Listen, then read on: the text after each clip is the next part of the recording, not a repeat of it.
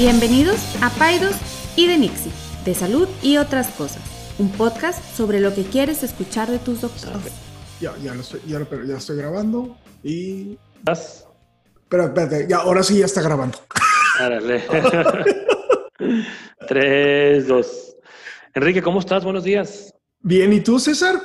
Bien, pues ya estamos en el lugar 27 del top 30 de Spotify. Yo, honestamente, mi pronóstico es llegar al primer lugar de ciencias para el finales de este mes. Híjole, no, te la bañaste. Oye, Para finales del mes no creo, pero a lo mejor, no, a lo mejor meternos al top 20 ya para mí sería una hazaña. oye, lo que, eh, lo, lo que sí supiste es que eh, el Zambrano perdió puntos en el escalafón de, de hospitales en el mundo. ¿Sí sabes por qué? ¿Por Ya están, acep- ya están aceptando cualquier cosa. Ah. Para aquellos que no sepan, pues Maldito ya, perro. ya, ya aceptan a cualquier doctor Sucho, ya lo aceptan Ya. aquí en el Zambrano. Entonces Cualquiera ahora ya que viene y se mete. cualquier, cualquiera, ya, sin, sin, sin credenciales ni nada, entran aquí. César, este, sé que ya cambiaste tu consultorio para acá. Sí, aquí estamos ya, ya- contentos. Ya, ya era tarde para que te vinieras para acá. Sí, pues ya estoy aquí, no, la verdad es que... Sí, no, no, la porque verdad... San José, no porque San José sea malo, sino porque No, la para nada. es que No, mira, a mí me queda, o sea, a mí la verdad me, me, me, me- por muchas razones eh, me, me conviene acá. Eh, la gran parte de mi nacimiento son acá. Este, todas mis juntas de la escuela, digo, obviamente antes del COVID, pero pues obviamente regresarán. Digo, para quien no saben, pues yo tengo una posición ahí de, una coordinación directiva en la escuela de medicina. Todas las juntas son aquí, este, me queda más cerca de mi casa. O sea, la verdad es que había muchas razones por las cuales pues, ya yo tenía la intención de, de estar por acá y pues qué bueno que ya se dio la oportunidad y pues bueno, este, aquí estaré más cerquita aquí de Enrique para ponerle gorro, de repente lo voy a venir a molestar a su oficina. este, pero, pero bueno, fíjate que esta semana es la semana mundial de la, de la awareness contra la, de, sobre la lactancia materna, la World Breastfeeding Awareness Week. Sí, sabes que he estado, bueno, pues desde ayer creo, he Sí. empezado a ver fotos de algunas de nuestras pacientes que empiezan a poner fotos de cuando ellas están lactando y me encanta porque es una manera como de normalizar Claro, algo, ¿no? Y que la gente lo vea y, y se genere más conciencia. La verdad me encanta, eh, digo, yo no lo vivo con la misma intensidad que tú, a lo mejor debería de hacerlo, pero y de celebrarlo, pero sin Sí. duda, ¿no? Es, es, es una semana muy importante. Es muy importante y pa- como tú bien dices, parte de- de- del objetivo de la semana es normalizarlo, es, este, es este, crear conciencia acerca de la importancia de la lactancia materna y por la verdad es que quise pues rendirle tributo, homenaje a, a todas las mamás que, que, que- que- pues, que se esfuerzan día a día por dar lactancia materna, las que la hicieron, las que lo están haciendo y las que lo van a hacer. Em, y pues poner nuestra, contribución en el podcast esta semana, ¿no? Este, pues bueno, como ya viste, tenemos una, una invitada, ya viste que está ahí un perrito ahí en la Sí, foto. tengo, tengo, tengo que decir que, que tiene una, ¿cómo se? Pues que sería una fotito de un perrito que De Paw Patrol. Paw Patrol. Sí. ¿Cómo lo reconocí? Eso todavía estoy ahí este, debatiéndome. Lo cual me hace pensar que es una doctora, porque, bueno, no. Dice, doc- pues dice doctora tú- X. Ah, sí, sí, ah, sí, cierto. Tú podrías tener un Paw Patrol ahí, porque ya sé que te gusta esas... Sí, a Benjamín le encanta el Paw Patrol. Pero bueno, aquí está con nosotros la doctora X. Ahorita vamos a ver quién es y todo. Ahorita Enrique no sabe quién está con nosotros ni sabe de qué se va a tratar. Pero bueno, te quiero hacer algunas preguntas. Yo en la mañana te escuché Ujú. en el podcast de Dani Cárdenas, Sí, de María Lactanz. sí, lo estoy escuchando, lo grabamos. Y, y, vi que fue bastante benevolente contigo en las preguntas que te hizo. Te las sacaste bien. Entonces, yo, yo, Yo, la yo es fui, que... espérate, espérate, espérate. Yo fui honesto con ella y le dije que fue un, así, que me la saqué bien de milagro. O sea, sí, la, que- la última no sé cómo te la sacaste bien. que creo que mucho es intuición, pero sí, sin duda, me encantó platicar Sí. con ella. Este, Se me hace La que lo que te echaste fue lo que se llama un educated guess. Sí, o sea, como que latinaste por dos, tres cositas que sabes, pero no porque realmente supieras la respuesta. Pero bueno, yo te la voy a poner ella, más. ella es, ella es linda, ella me, me, me tolera esas cosas.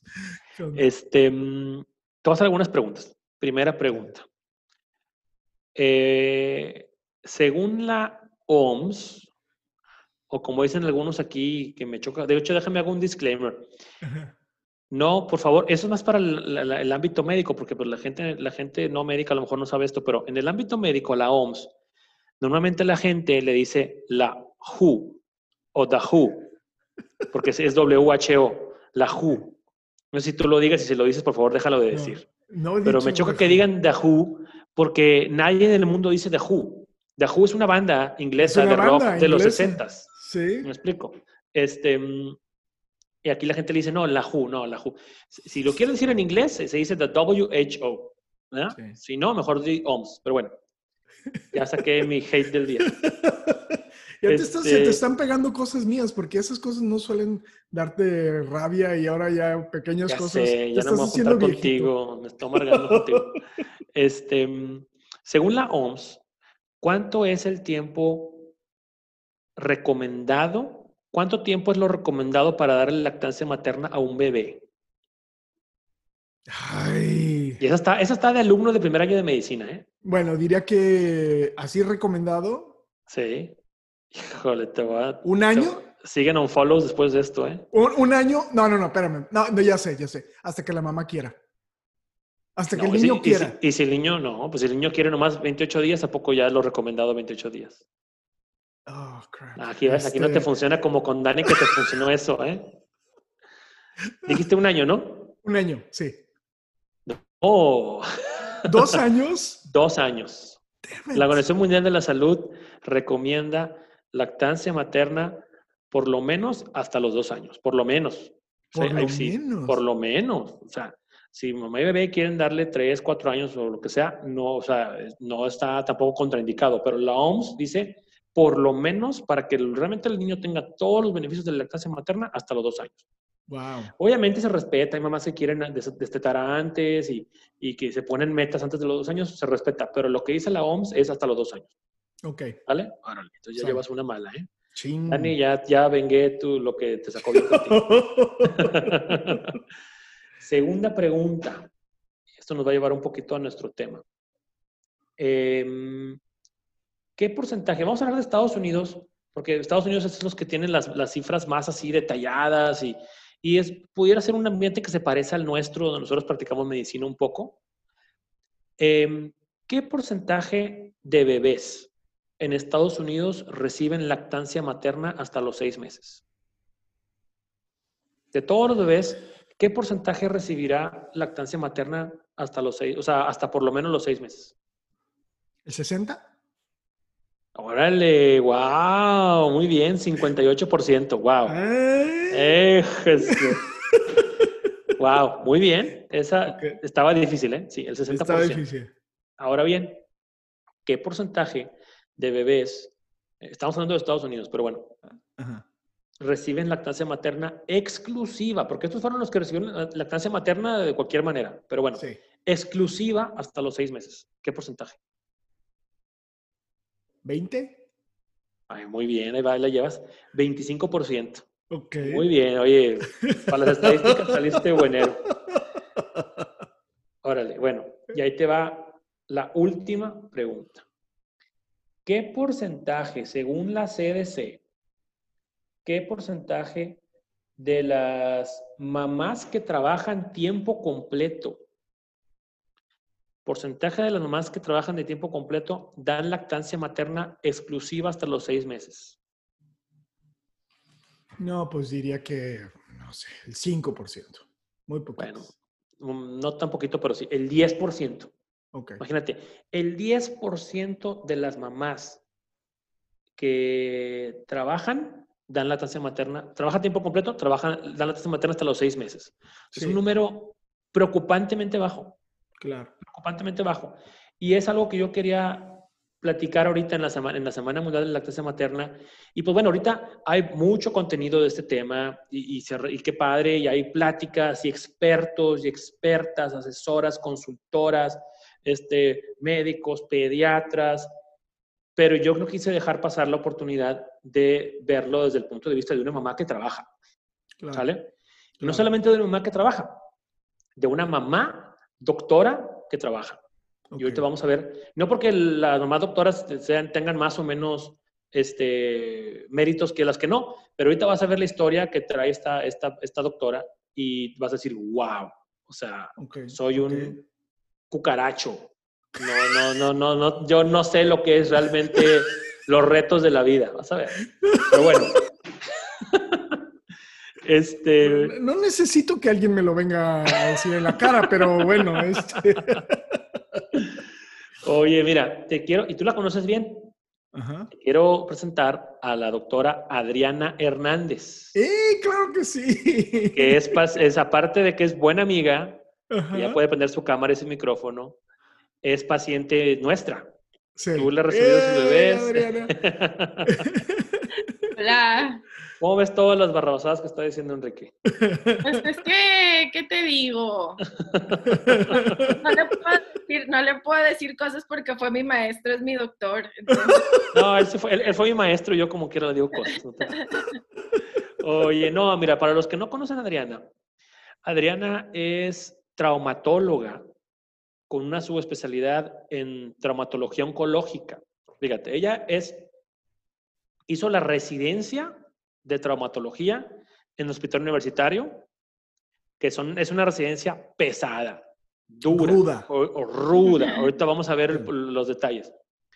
Hizo la especialidad de ortopedia oncológica en el Reino Unido, en, en, en Birmingham, en Reino Unido. Es miembro del Colegio Mexicano de, de Ortopedia, Traumatología es miembro de la Sociedad Mexicana de Ortopedia, de Ortopedia Oncológica y Salvamiento de Extremidades. Es miembro de la Sociedad Internacional de Salvamiento de, Salvamiento de Extremidades y está certificada por el Royal College of Surgeons en Reino Unido. Y todo esto lo hizo mientras estaba dando lactancia materna. Wow. Wow. Entonces, la intención de, hablar ahorita con, con Adriana. Déjame, déjame ah, más algo. Perdón, antes de que Adriana, bien, súper bienvenida a Paidos y Denixi, me encanta que estés aquí. Y, yo nada más, antes de, que, de escuchar a Adriana, que es quizá poner el contexto a la gente que nos escucha, que las especialidades quirúrgicas todavía siguen siendo reinadas por los hombres, ¿no? O sea, siguen siendo, inclusive ginecología y obstetricia, liderazgo sigue siendo una, una eh, son especialidades que son dominadas, vamos a decir, por los hombres, ¿no? Trauma es todavía más allá, es el extremo. Sí, es el extremo. Es el extremo de manliness, por ponerlo en, ¿no? Entonces, el que ella haya no solamente que se haya graduado de un programa que ya se considera rudo, sino que aparte haya destacado en esos programas, ¿no? Y que sea una traumatóloga destacada, pues te habla de, todo el contexto que ella, que ella ha vivido en, esta formación que ella está teniendo de, como profesional, vaya. O sea, ha sido mucho más complejo para ella que para cualquiera de nosotros. Entonces, sí, soy una cucaracha, en realidad.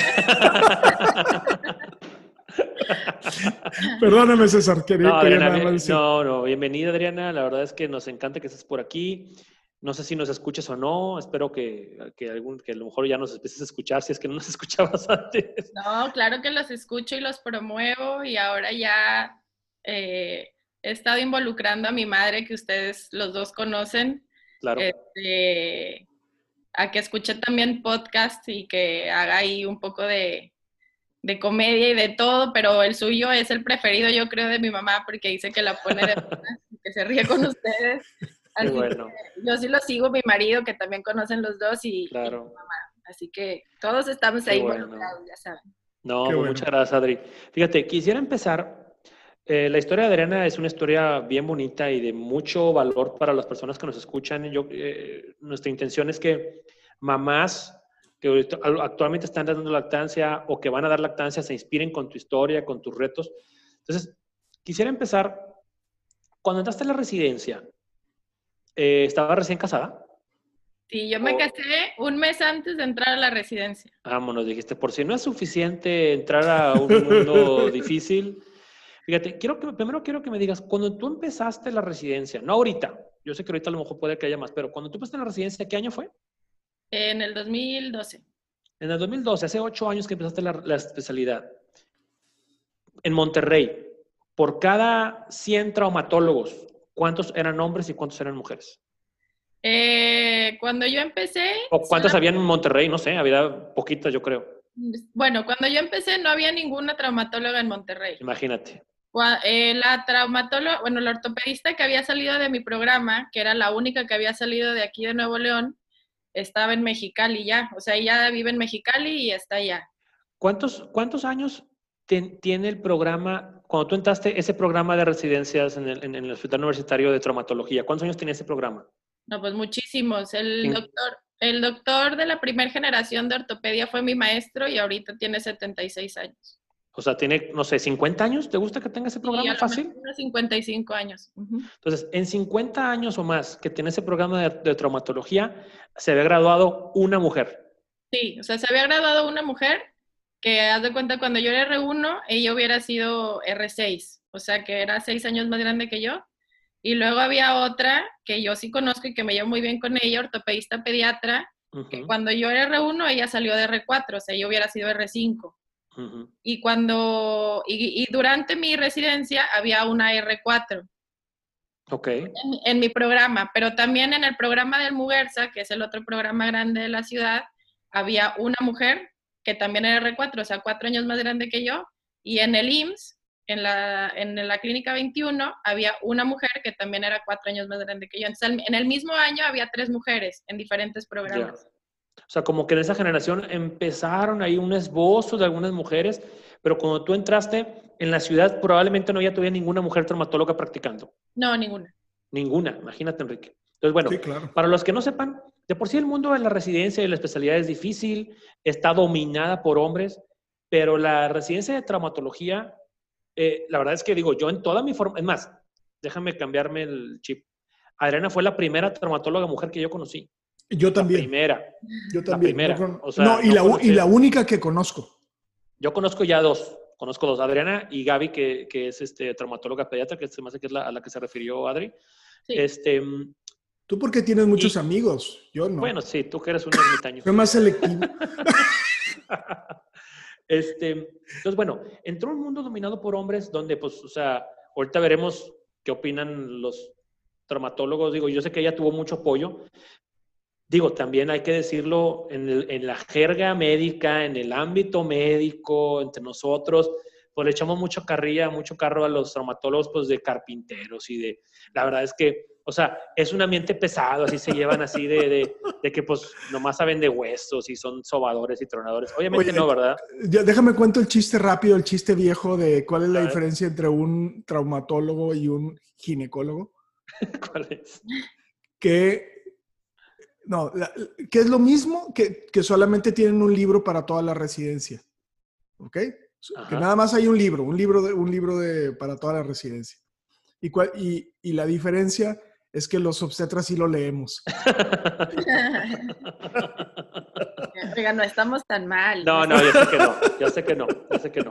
Ahora, Pero vaya, Quiero presumir yo que este año el número uno del examen nacional entró a ortopedia. ¿En Ah, sí, serio? sí, sí, sí. ¡Wow! Y digo, en Estados Unidos ortopedia, Es en México no.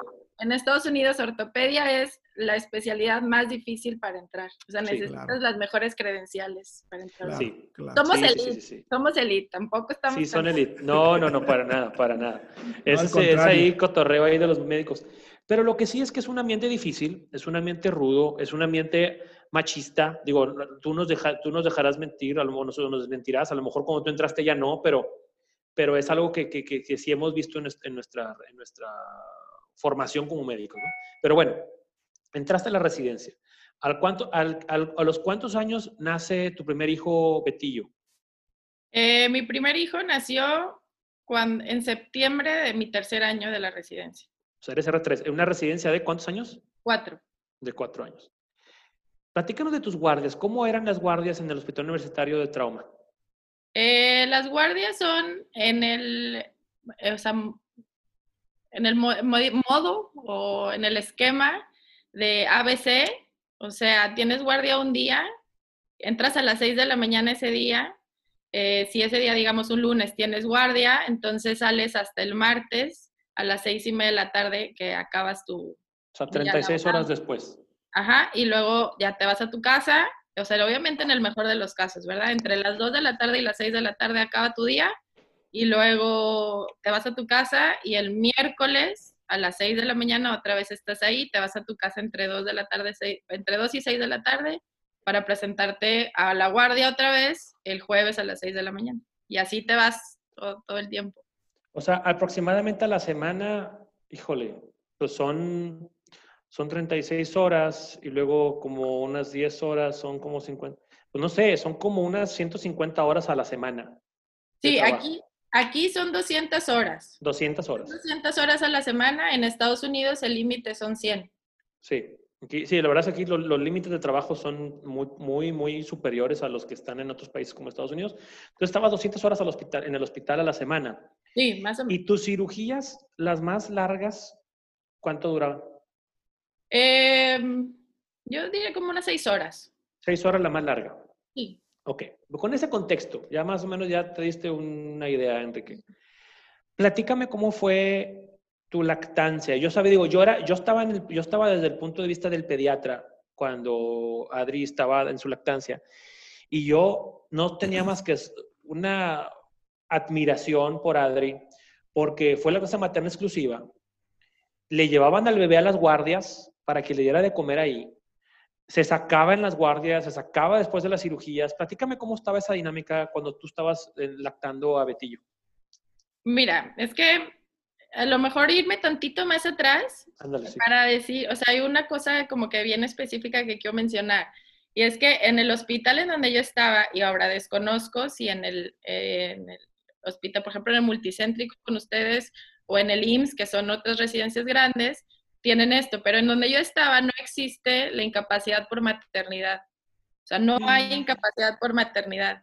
Lo que hay es incapacidad por enfermedad y lo máximo que puedes estar fuera son 28 días. Entonces, lo que tuve que hacer fue juntar mi incapacidad por enfermedad, entre comillas, con mis set de vacaciones, o sea, con un periodo de vacaciones de 12 días y por eso estuve 40 días fuera del hospital, un poquito, 38 días fuera del hospital. Entonces, ya desde que me fui al hospital, o sea, desde que llegué a mi casa, empezó el countdown afortunadamente, digo, para mí, para ustedes no, porque ustedes eran los médicos en ese momento, mi hijo nació el 14 de septiembre. Entonces, tuve el puente como días extras, digamos, o sea, esos no contaron. Era sábado y el puente era el lunes, entonces domingo y lunes no, no contaron. Entonces, a partir del martes empezó el countdown para regresar al hospital. Entonces, ya desde ahí pues era todo una, un reto para mí saber qué iba a hacer cuando regresara al hospital. O sea, digo, tú bien sabes que yo tenía toda la intención de, de, lactar y de, y de amamantar al niño, pero pues no sabía qué iba a pasar. Total, me regresé al hospital los 40 días y ya para cuando me regresé, el niño ya dormía toda la noche. O sea, al menos dormía, se dormía, digamos, a las 11 y se despertaba a las 5. Entonces, este, como yo tenía que estar ahí seis y cuarto, cuando lo más tarde lo que hacía era, o sea, lo empecé a llevar a lo largo de esos 40 días a dormirse y despertarse, digamos, a las 5 para yo alcanzar a darle la primer toma antes de irme al hospital. Y luego, ¿A qué horas te, levantabas? A las 5. O sea, yo me despertaba con él a las 5, este, le daba de comer y luego lo dormía y ya, mi, mi día empezaba, de cuenta, me bañaba, agarraba mi café, me iba al hospital y luego la toma de en medio, de media mañana, este, en el hospital otra vez, nosotros éramos, éramos dos mujeres en, la, en el mismo grado y éramos las únicas dos mujeres que había en, la, en el programa. Entonces teníamos un, un cuarto especial para, digamos que para dormir, entre comillas, pero bueno, para descansar, tener nuestras cosas, etcétera, durante la guardia. Entonces lo que yo hacía era pedir permiso en el, bueno, yo tuve un, tengo porque todavía vive, una, un em, jefe de posgrado, de educación de posgrado de mi programa, que ahora es mi jefe y que la verdad es que me super apoyó. Entonces, desde el inicio yo le dije que, que necesitaba chance de que 20 minutos a lo largo del día para poder sacarme leche para el niño. Eso era todo. Y entonces me dijo que sí, que no había ningún problema, nada más que, que pues, me acomodara en la consulta. Entonces lo que ella hacía era la mitad de la consulta que empieza a las 8 y termina a las 2, digamos que a las 10 y media o 11 iba al cuarto este especial, me sacaba leche, que es en donde yo tenía todo mi set preparado para, para sacarme leche, entonces me sacaba leche y las tenía en bolsitas específicas, marcadas con el día, con la hora y todo. Y en la consulta donde yo estaba, había un refrigerador chiquito que nadie usaba. O sea, estaba ahí, nadie lo usaba, entonces a mí se me hizo fácil pedirle a la jefa de la consulta que me dio oportunidad de guardar ahí las leches. Entonces las congelaba luego, luego, me sacaba y luego, luego las, metía, las metía al congelador. Entonces, digamos que en el día de la guardia, que supongamos que es el día 1, en el día 1 me saca leche a las 10 de la mañana y luego a la hora de terminar la consulta, mi papá, o sí, mi papá normalmente, mis papás me llevaban a Alberto al hospital y le daba de comer en el carro, que me tomaba, no sé, 20 minutos o media hora. Y ya no se había lo tal cosa, perdóname, no había tal cosa como un lactario ahí en el hospital, un, Ah, no, espacio eso, para nada. eso no existe ahí. Ah. Es una... Aparte también, déjame decirte que hay otra pediatra que tú conoces bien, Yolanda Palacios, que había tenido Sí. un bebé casi un año completo antes que yo. Y ella, una bebé, y ella es esposa de un compañero mío ortopedista, que es un año arriba, un año eh, más viejo que yo. Y ella, su recomendación fue que jamás metiera al bebé al hospital porque había tenido compañeros pediatras y otorrinos que, que habían tenido infecciones por neumococo y meningococo por exposición adentro de los hospitales. Entonces me dijo, no lo metas nunca, tú mejor este, cámbiate, dale de comer, o sea, cámbiate antes de darle de comer, antes de que lo veas y luego te vuelves a cambiar los- a la ropa de hospital para estar lo menos en contacto con, con gérmenes, ¿verdad? Obviamente ahorita eso sería imposible, porque pues contingencia, pero en ese momento pues no había mucho problema. Y te cambiabas antes, Entonces me antes de cambiaba. salir. Te, ¿Perdón? cam- te cambiabas antes de salir. Sí, me cambiaba nada más. Yo traía, cuando era la- el día de consulta tenía ropa de calle, pero cuando no traía uniforme quirúrgico y si, si traía uniforme de calle y era la guardia, me tenía que cambiar uniforme quirúrgico. Entonces me cambiaba rápido, le daba de comer y luego me regresaba a, allá al uniforme quirúrgico que como quiera iba a usar. Entonces, bueno, eso. ¿ok? ¿Cuántas veces, durante ese turno de 36 horas, o sea, cuántas veces te traían al bebé para que le dieras de comer? Dos. O sea, las dos mañanas, digamos, No, las dos tardes. a las dos tardes. ¿ok? Ujú. Y el resto del tiempo te sacabas y de ese banco le daban, le daban a tu bebé en, el, en la casa ya. Sí, o sea, por ejemplo, ese día me lo llevaban a las 2 y a las 6 y luego la toma de las 10 ya la hacía Beto, mi esposo, en la casa con la leche que me había estado sacando los días previos. La descongelaba y se la daba a las 10 de la noche o a las 11 y luego otra vez a las 5 de la mañana y luego otra vez a las 10 de la mañana y a las 2 de la tarde ya lo veía yo. Si me iba a tardar mucho, o sea, si sabía que era un día complicado, me lo llevaban. Si era un día tranquilo, pues ya me esperaban tantito a que yo llegara a casa de mis papás, que está cerca del hospital, y ya le daba yo todas las tomas restantes, la de las 2, las 6, las 10, las 5 de la mañana, y otra vez ya volví a empezar todo. Oye, como tenías una cirugía muy larga, ¿cómo la hacías? Esas de que duran cuatro o cinco horas. Es que las cirugías eran en la mañana, o sea, es- era raro que tuviera una cirugía en la, en la tarde muy larga. Normalmente las cirugías pesadas son, empiezan a las 8 o 9 de la mañana, entonces para la 1 o 2 ya estaba fuera. Pero vaya, pasaban cuatro o cinco horas y no, no sentías tú molestias de que no te había sacado o te fuiste acostumbrando Eh, a al- no sacarte por periodos prolongados. No, al principio sí estaba, sí, sí era molesto, no te puedo decir doloroso, pero sí era molesto y aparte todo el tiempo, digo, no, obviamente la gente no me conoce, pero sí me da pena, o sea, me da pena eh, toda la situación esta, aparte, digo que yo era la única mamá lactante, la única embarazada, la única todo, ¿verdad? Entonces me daba pena estar en el en quirófano y empezar a mancharme de leche. Sí. Entonces era todo un tema ahí de ponerme mil cosas para no mancharme y todo. Este, y después ya con el tiempo, porque digo, eso duró bastante tiempo, ya después con el tiempo, eh, creo yo, mi cuerpo se fue acostumbrando. Ahora, eso fue pre eh, bombas de extracción inalámbricas, esas que hay ahora, a lo mejor si hubiera tenido algo de eso, eh, como las freebies y esos que hay ahora, este, mi vida de mamá lactante hubiera cambiado en ese momento, pero pues definitivamente no me podía salir a la mitad de las cirugías. Y te digo, mi cuerpo se fue acostumbrando poco a poco y ya al final, que ya yo era la que operaba esas, esas cirugías muy largas, este, prefería ya no sacarme leche y a, lo mejor acumular esa toma para la siguiente vez que me sacara y en lugar de sacar, no sé, cuatro o cinco onzas, sacaba 10 onzas o 12 onzas y entonces pues ya se compensaba un poco. Oye, Adriana, tú mencionas ahorita que tu jefe era, eh, te apoyaba, o sea, tuviste como apoyo por parte de tu jefe, pero ¿qué, ¿qué, me cuentas de tus compañeros?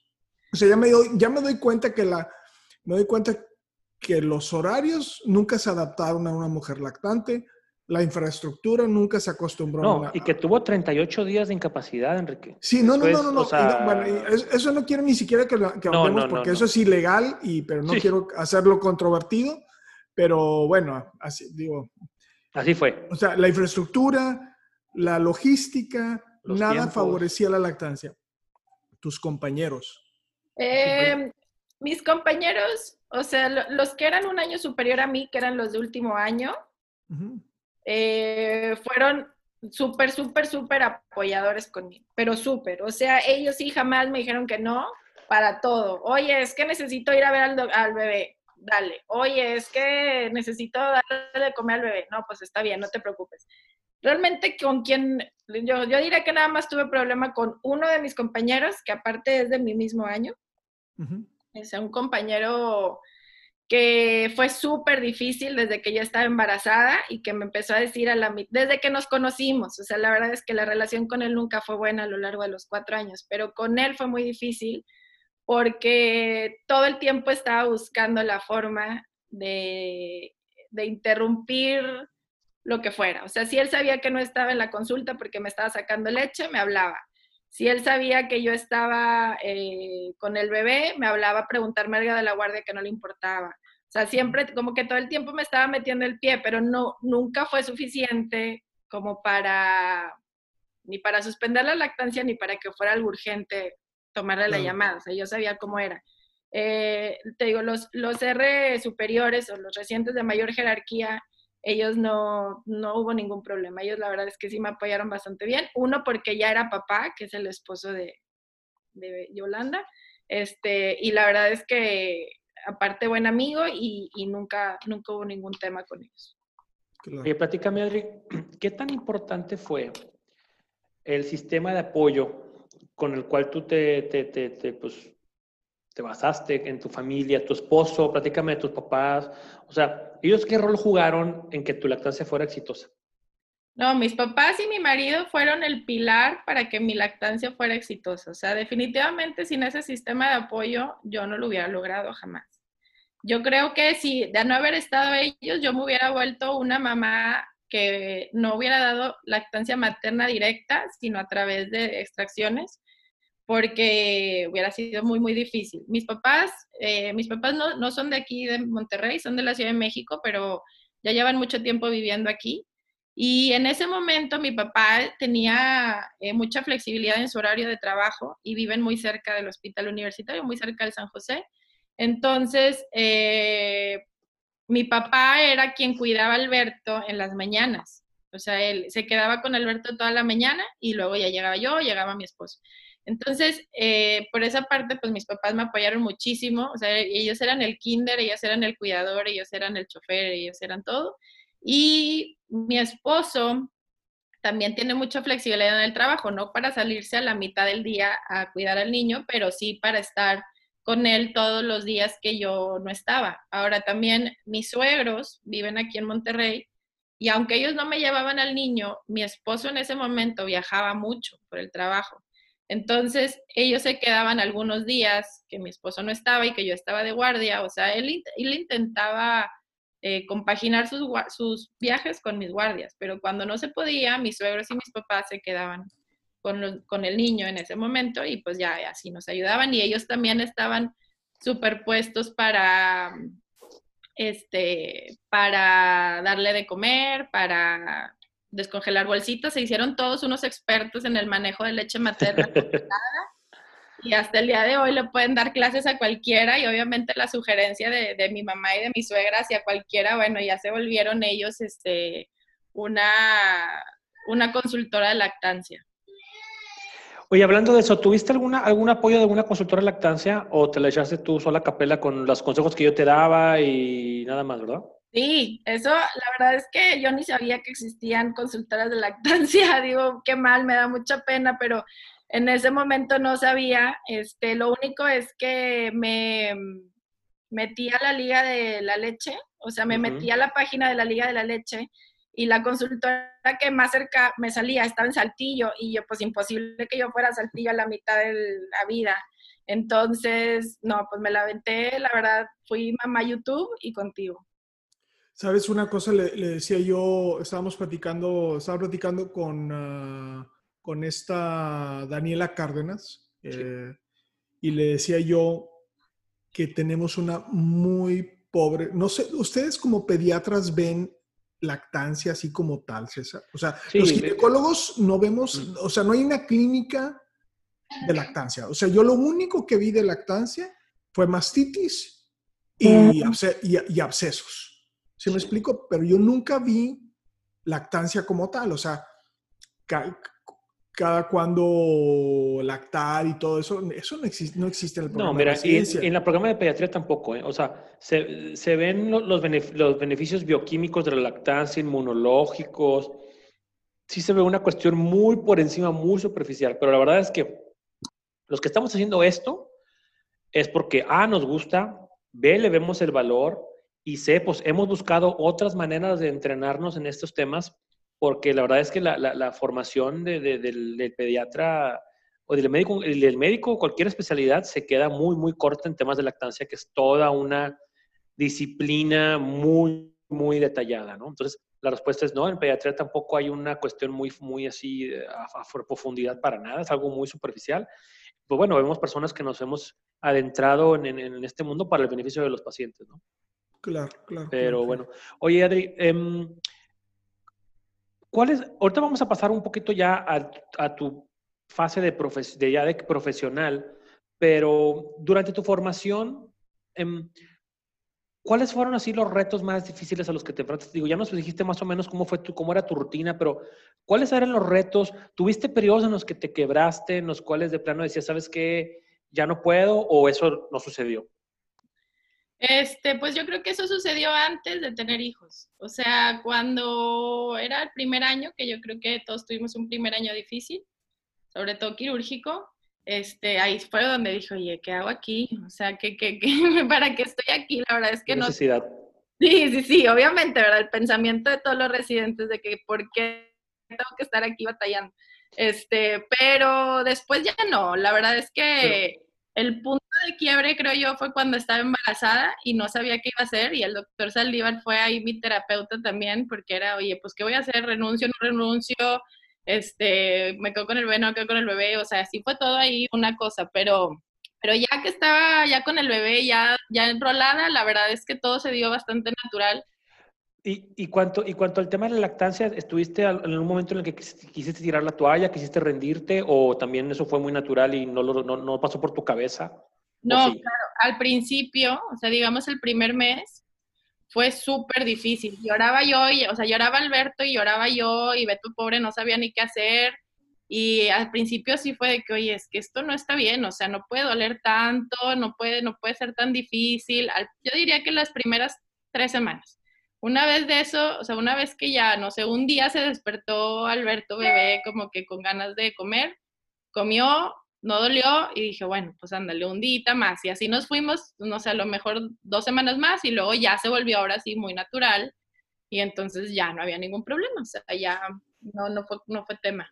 Oye, yo quería comentar algo, César. Fíjate que yo el otro día te escuché a ti decir, o hacer mucho hincapié, César, eh, en esta cuestión del apoyo de los papás. cuando estábamos hablando con los papás, en el, foro de los papás en, con MAE, sí. te escuchaste mucho y ya no lo platicamos tú y yo después, pero hiciste mucho énfasis en eso. Ahora, yo, quiero comentar, digo, digo, sin quitarle mérito a nadie, Alberto, el esposo de Adriana, que es un tipo grandote, ¿no? Y el jugador de borregos. Como, como, se ve rudo, es un padre muy amoroso. Eso digo, también yo, o sea, lo veo que, que es alguien que, que, apoya, no solamente que apoya estas cuestiones logísticas y técnicas, sino que apoya a una mamá que profesionalmente tiene una demanda de su tiempo como difícilmente tendrían otras mamás o otras esposas. O sea, la especialidad de ortopedia y más esta que tú tienes, esta sub de, de cuestiones oncológicas, son especialidades altamente demandantes. Y entonces, a veces es o sea, es, es horrible que las mujeres tengan que debatirse entre ser exitosas entre una y otra cosa, ¿no? O sea, y, y, y solamente con el apoyo de tu pareja es la única forma que puedes ser exitoso en ambos, en ambos frentes, ¿no? yo, yo creo que por ahí va, ¿no? Sí, creo que, creo que la, lo platicábamos el otro día, es que, bueno, la pareja es un factor fundamental para el éxito de la lactancia y de la crianza respetuosa, es fundamental. Ahora, no, se, no, no quiere decir que no pueda, obviamente mamás solteras o sin las parejas que pueden hacerlo y todo, pero vaya, es, es, es, un, como dijo hace rato Adri, un, son un pilar fundamental. El papá que no está a bordo en la lactancia, el papá que a las 3 de la mañana le dice a la mamá, ¿sabes qué? Me voy a dormir otro cuarto porque yo ya no puedo. O, que a las 3 de la mañana le ¿sabes qué? Ya voy a la farmacia a comprarle fórmula porque esto no está funcionando. Eh, eh, esas parejas a veces son la, parte de las razones por la cual fracasa la lactancia, fracasa también, digo, Enrique lo ha visto, fracasa el trabajo de parto. Entonces, cuando la pareja no está a bordo en estos temas, eh, es muchísimo más difícil, sí, por decir, muchísimo más difícil. Sí, por sí para, para Adriana fue muy difícil, digo, ella se chutó las guardias, las cirugías, la sacada de leche, la llevada al niño. Eh, imagínate con, un, pues, con una pareja que no, que no estuviera a bordo en ese, en ese tema, pues seguramente no hubiera sido exitoso, ¿no? Mm, pero dime. Pero, pero, también hay, ¿cómo se llama? Ahí creo yo que los papás primerizos digo, lo veo yo ahora que ya tengo otro bebé, ¿verdad? Pero los papás primerizos, si no eres la mamá, y obviamente no es de meritar a los hombres, porque ustedes son hombres, ¿verdad? Pero no es de meritar a los hombres, pero como que no ven o se les hace un poco más difícil ver el apego que hay a la hora de la lactancia. Entonces, obviamente, un hombre que te ve, supongamos, pongamos el ejemplo de, de mi esposo, si te ve batallando tres semanas y llorando con el niño y diciendo que te duele y todo, pues obviamente lo más natural es déjale de dar. O sea, ¿para qué batallas? Cómprale fórmula y dale, ¿verdad?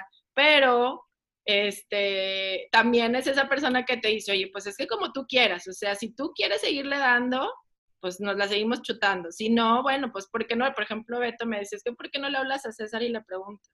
O porque déjame busco en internet o lo que sea, ¿verdad? Y yo creo que algo digo, lo digo porque, porque ahora ya tengo amigas mamás, no, no doctoras, sino amigas mamás, y todas coincidimos en lo mismo, nada más en voltear y ver a tu esposo súbitamente dormido a las 3 de la mañana. Qué coraje. Y el bebé, el bebé llorando y el, el, el vato dormido. Dices, te quiero matar, te quiero matar, cambiarle el pañal, porque no te puedo ver así, dormido cómodamente y de que, ay, o sea, tengo, tenemos unos amigos que al día siguiente le decía a la esposa de que, oye, la bebé durmió súper bien, ¿verdad? No, o sea, se despertó 80 veces en la noche y tú ni te diste cuenta. Entonces, obviamente ese, ese concepto de que me tengo que despertar y que tú tienes que estar, o sea, si tu mamá que amamanta, más bien tu mamá que amamanta, tienes que estar el 100% de las veces. ¿sí? En cambio, un papá, por muy ayudador que diga que eso, por muy involucrado en la se puede pasar una o dos o tres tomas, digo, en estos periodos de crecimiento donde tienes a los bebés pegados cada dos horas y, no va a pasar nada, o sea, el niño no lo va, no, no va a dejar de comer porque el papá no esté, me explico. Entonces a veces sí creo que hay que darles un break ahí a los papás y decir, es que por tu culpa, pues no, sea, sí los papás deben estar más a bordo de esto, pero también hay que entender que para un hombre, creo yo, es más fácil decir, no pasa nada, este, dale fórmula y deja de batallar. Claro, claro, claro. Oye, ya estamos un poquito sobre tiempo, eh, perdón, Enrique, pero platícanos rápidamente, ya con tu segundo bebé, la cuestión, o sea, tú eras ahora una profesional, ya, te, ya, ya trabajabas y todo, fue, ¿Hizo más fácil eh, tu, tu, tu, experiencia tan, tan intensa que tuviste en el hospital para, o, al contrario, ahora es más difícil porque tienes tus pacientes, tus cirugías, tienes otro niño, tienes que llevarlo a la escuela, tienes que andar ahí de mamá Uber. O sea, ahora este tema de dos bebés y tú ya como una profesional, como una traumatóloga ya, ya, ya operando y todo, ¿cómo es ahorita el tema de la lactancia o cómo fue el tema de la lactancia? Porque yo sé que, yo sé que Catalina ya está grande.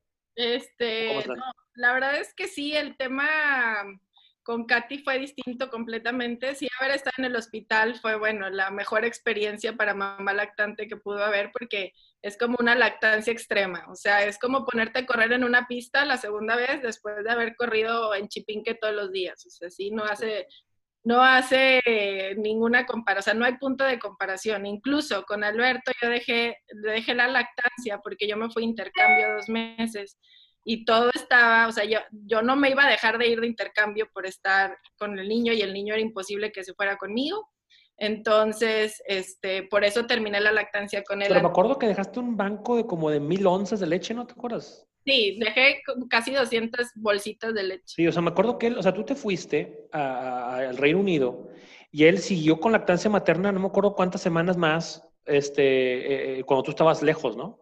Él siguió todo el tiempo con lactancia materna. Ándale. Yo regresé. Exactamente. todavía yo aquí, él seguía tomando bolsas de leche, porque no, teníamos muchísimas bolsas, nada más que yo ya había terminado todo el ciclo y ya no quise regresar como a relactar. Y entonces ya nos sacábamos las bolsitas y luego empezamos con fórmula y ya poquito tiempo cumplió un año. O sea, ya, ya no, no había mayor problema.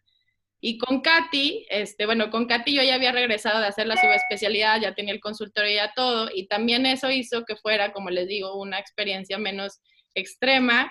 Y la verdad es que fue súper fácil, tan fácil que con Katy me fui más allá del año, o sea, mucho más allá del año con lactancia materna exclusiva, exclusiva, porque aparte, como César sabe, le, eh, Katy jamás quiso un biberón, o sea, le dábamos un biberón y lo escupía y lo tiraba. Era alta traición. Sí, sí, sí. Entonces, como nunca quiso Vive, pues con ella sí, sí fue mucho tiempo y lo que hacía era, este, igual le dejaba las bolsitas de leche cuando te le daba la consulta, o sea, la rutina era la misma. Si tenía en la mañana consulta, me sacaba leche a la hora de, a las cuatro horas de la toma y la llevaba en bolsita, que para el caso se le sirvió para nada porque ella no tomaba leche ni hacía nada hasta que yo llegaba.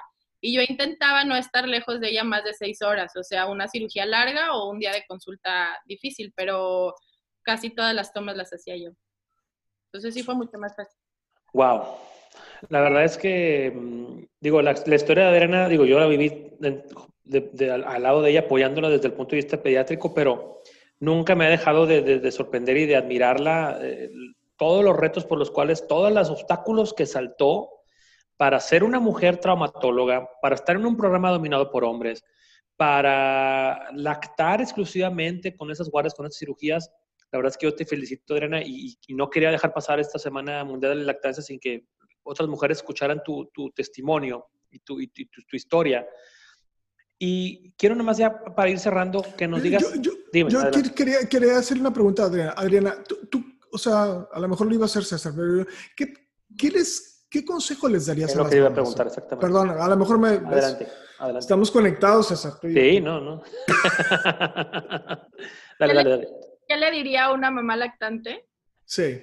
O sea, ¿qué le dirías a una mamá lactante que, porque mira, tú sabes que las, las, las constantes em, dudas y miedos son, no voy a poder, es que este, eh, a lo mejor eh, mamás que trabajan, mamás que tienen que estar en la oficina, hay muchas mamás también que de repente tienen, ahorita, ahorita ya no, ¿verdad? Pero hay mamás que trabajan que tienen viajes tengo una mamá, oye, es que yo tengo que ir tres veces a la semana a la Ciudad de México, cosas así, como que la mamá que siente que tiene muchos retos encima, ¿qué le podría recomendar?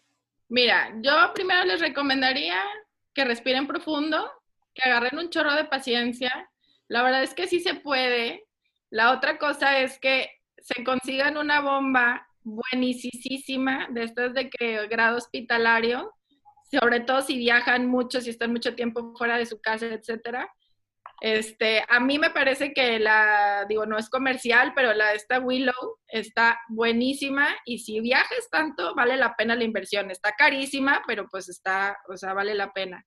Y la otra cosa es que en el, o sea, yo siempre se lo digo a mis amigas y a, a la familia y a todo, tu paz mental va por encima de todo. O sea, si tu mamá no tienes paz mental, eso jamás va a ser exitoso. O sea, si todo el tiempo es una lucha contra, es que no come y es que no duerme y es que no me deja y es que sí, tienes que ponerte tú primero bien. O sea, no puedes poner todo, todo por encima de ti, porque lo único que va a pasar es que vas a llegar a un burnout en donde nada va a funcionar, ni tú, ni el bebé, ni la lactancia, ni nada. La otra cosa que le sugeriría es que aprovechen el tiempo que están con el niño. O sea, ok, viajas tres veces a la semana o tienes guardia tres veces a la semana como yo, este, pues entonces el tiempo que no estés de guardia, aprovechalo con el bebé, dale de comer, a lo mejor y te va a agarrar de, de, vaca durante todo el tiempo que estés ahí, vas a tener que estar pegada con el niño cada dos o tres horas, pues está bien, aprovechalo porque es la forma que el niño sabe que ahí estás y que, que tú estás para, para, aunque sea un ratito, que ese ratito sea de calidad y que la verdad es que mientras más tiempo le des, más fácil se hace y más te vas acostumbrando a la rutina y luego a dejar esa rutina hasta se te hace difícil. Okay. Muchas gracias, Lorena. Este, mm, pues bueno, digo, lamentablemente ahorita ya se nos está acabando el tiempo porque yo sé que también Adriana tiene ahí cosas que hacer y Enrique, pero pero no quería yo dejar pasar la oportunidad de, que escucharan a Adriana, de que vieran lo difícil, los retos tan extremos a los cuales puede estar expuesto una mamá y las estrategias que toman algunas mamás para sortear estos, estos retos y que la lactancia es exitosa. Sí se puede. Sí se puede lactar, sí se puede casarse exclusiva. Obviamente, no, no, no, quiere decir que el caso de Adriana tenga más o menos mérito que el de cualquier persona que nos esté escuchando. Y estoy seguro que también nos están escuchando muchas, muchas mamás que, que están pensando dar lactancia materna. Em, entonces, todos tenemos nuestros retos, todas las mamás tienen retos de su pareja que no los apoya, de su trabajo, que, que no hay lactarios, no hay espacios.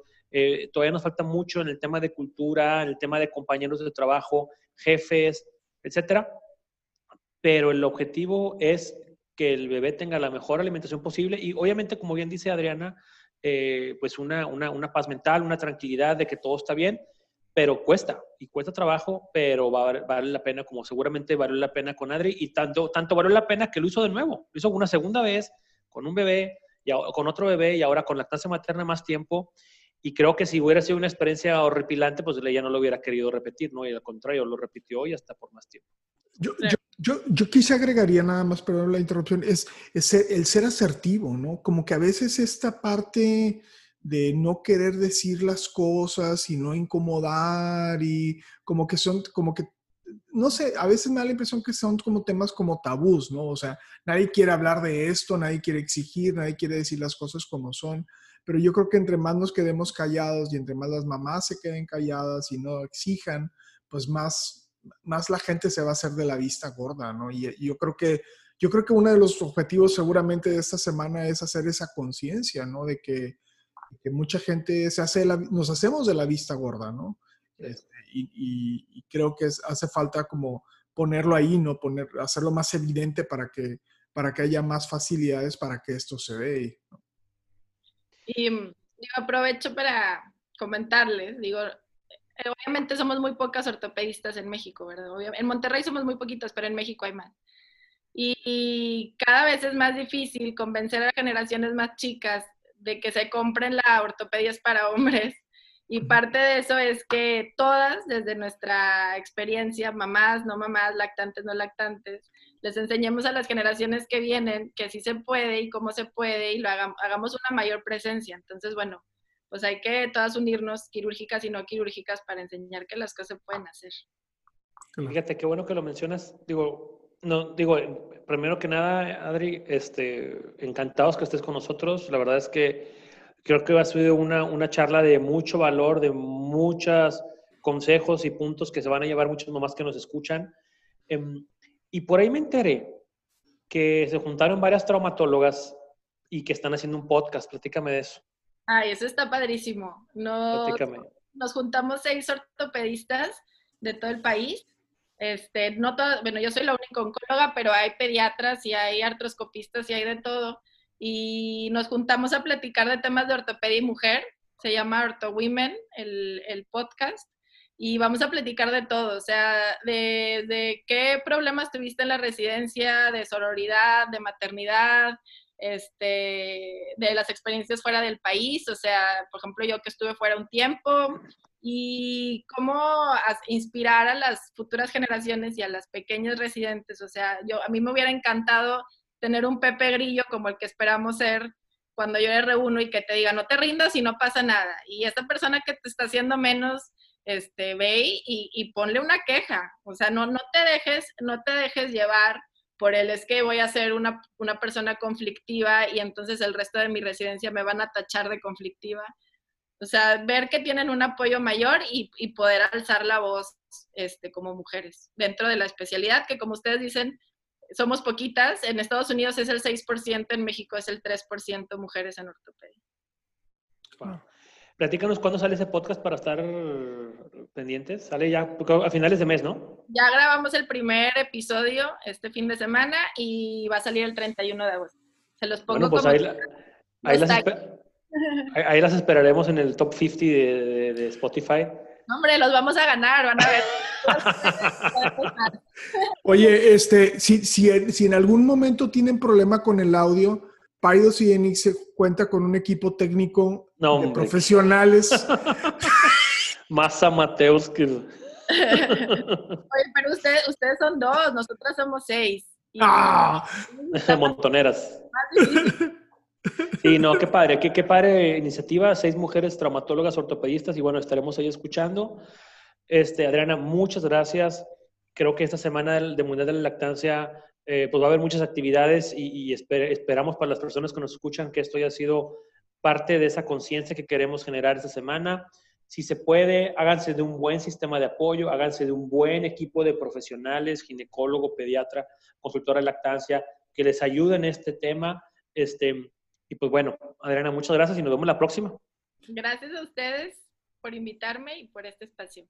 Adriana, gracias de nuevo. Este, y, sí, no, me encanta, me encanta escucharte. Y, bueno, yo te conozco, como bien dijiste, desde que eras estudiante y siempre te he admirado. Y, la verdad me, hace sentir siempre muy orgulloso de, ser parte de la misma escuela que tú egresaste. Y eres una pionera y, y bueno, pues lástima que tienes un pediatra ahí medio dos, tres, pero... Pero, pero ahora no, no. estamos en el Zambrano, ahora ya podemos platicar. Oye, sí, porque Adriana también está en el Zambrano. Oye, em, ¿tienes alguna... Si alguien te quiere contactar o algo, ¿tienes algún, alguna cuenta de red social o algo que nos quieras compartir? Sí, tengo mi Instagram profesional que es arroba AHL Ortopedia Oncológica y los veo. Yo estoy, soy, por cierto, la única mujer en el Instituto de Ortopedia ahí en el Zambrano, así que muy fácil hacer cita conmigo porque... con la doctora. Con la doctora y voy a ser la única doctora. y la verdad es que a Adriana siempre le ha gustado ir haciendo camino, ir haciendo brecha para las que vienen ahí atrás de ella, como algunas hicieron brecha antes de ella, y pues bueno, felicidades. La única ortopedista en el, en el Instituto de Traumatología del Zambrano. Por ahí nos estaremos viendo ahí en tu Instagram, en tus, en tus redes sociales, y pues nos vemos la próxima, Enrique. César, un abrazo a todos y, me encanta empezar la, mañana así, platicando con ustedes. Y bueno, pues Adriana y César nos estamos viendo y gracias, gracias de nuevo. César, te felicito por haber escogido a Adriana. hombre, Adriana, gracias por todo y felicidades. Y, buena semana de lactancia a todos. Igualmente. Ninguna opinión o consejo de nuestros anfitriones o invitados sustituye la valoración médica o representa a nuestra institución universitaria de salud. Declaramos que no tenemos conflictos de interés. Hasta la próxima.